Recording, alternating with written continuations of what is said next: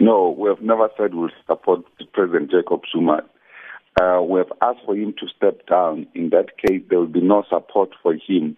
However, it's important to make that uh, in Parliament, our representatives are representatives of the ANC. We don't have SACP members of Parliament.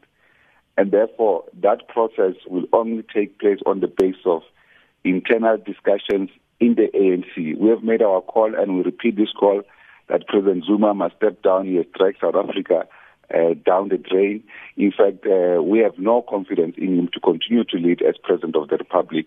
What is the issue here is a technical process of or a process of how to remove him uh, from office as president, not to remove the ANC. And I think that that's a huge difference. That we are part and parcel of the ANC.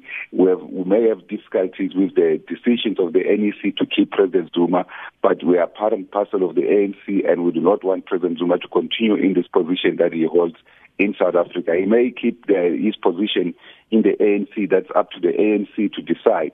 But for the one that uh, leads all of us in South Africa, we think that he has eroded uh, the value system of our, dem- our constitutional democracy and even of those of the ANC.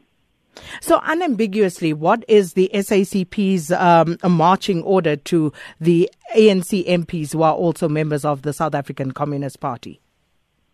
The ANC MPs uh, have been put in a conundrum or a dilemma because the issue here was the failure of the ANC NEC to take an appropriate decision to remove President Zuma. Now they've put the ANC MPs be the defenders of the ANC uh, and its and the defender defenders of constitutional democracy. Because what is at stake now? It's less about President Zuma, as per the motion tomorrow in Parliament. It's about the posture that has now been clearly articulated by some in the, in the opposition parties that they want to remove the ANC from political power. And that cannot be accepted because the ANC has won uh, democratic elections in 2014 it has a mandate to govern this country until 2019. Now, the shenanigans of the opposition party uh, is something that is unacceptable. But at the same time, President Zuma is the one that has opened the door to let the water in inside the movement and to discredit our democratic dispensation. And therefore, that is why we have called for him to step down. It should not even have been left up to the ANC MPs to protect the ANC and to protect the electoral mandate of the people of South Africa. It should have been the ANC NEC that have taken this decision, and unfortunately, it has failed to do so.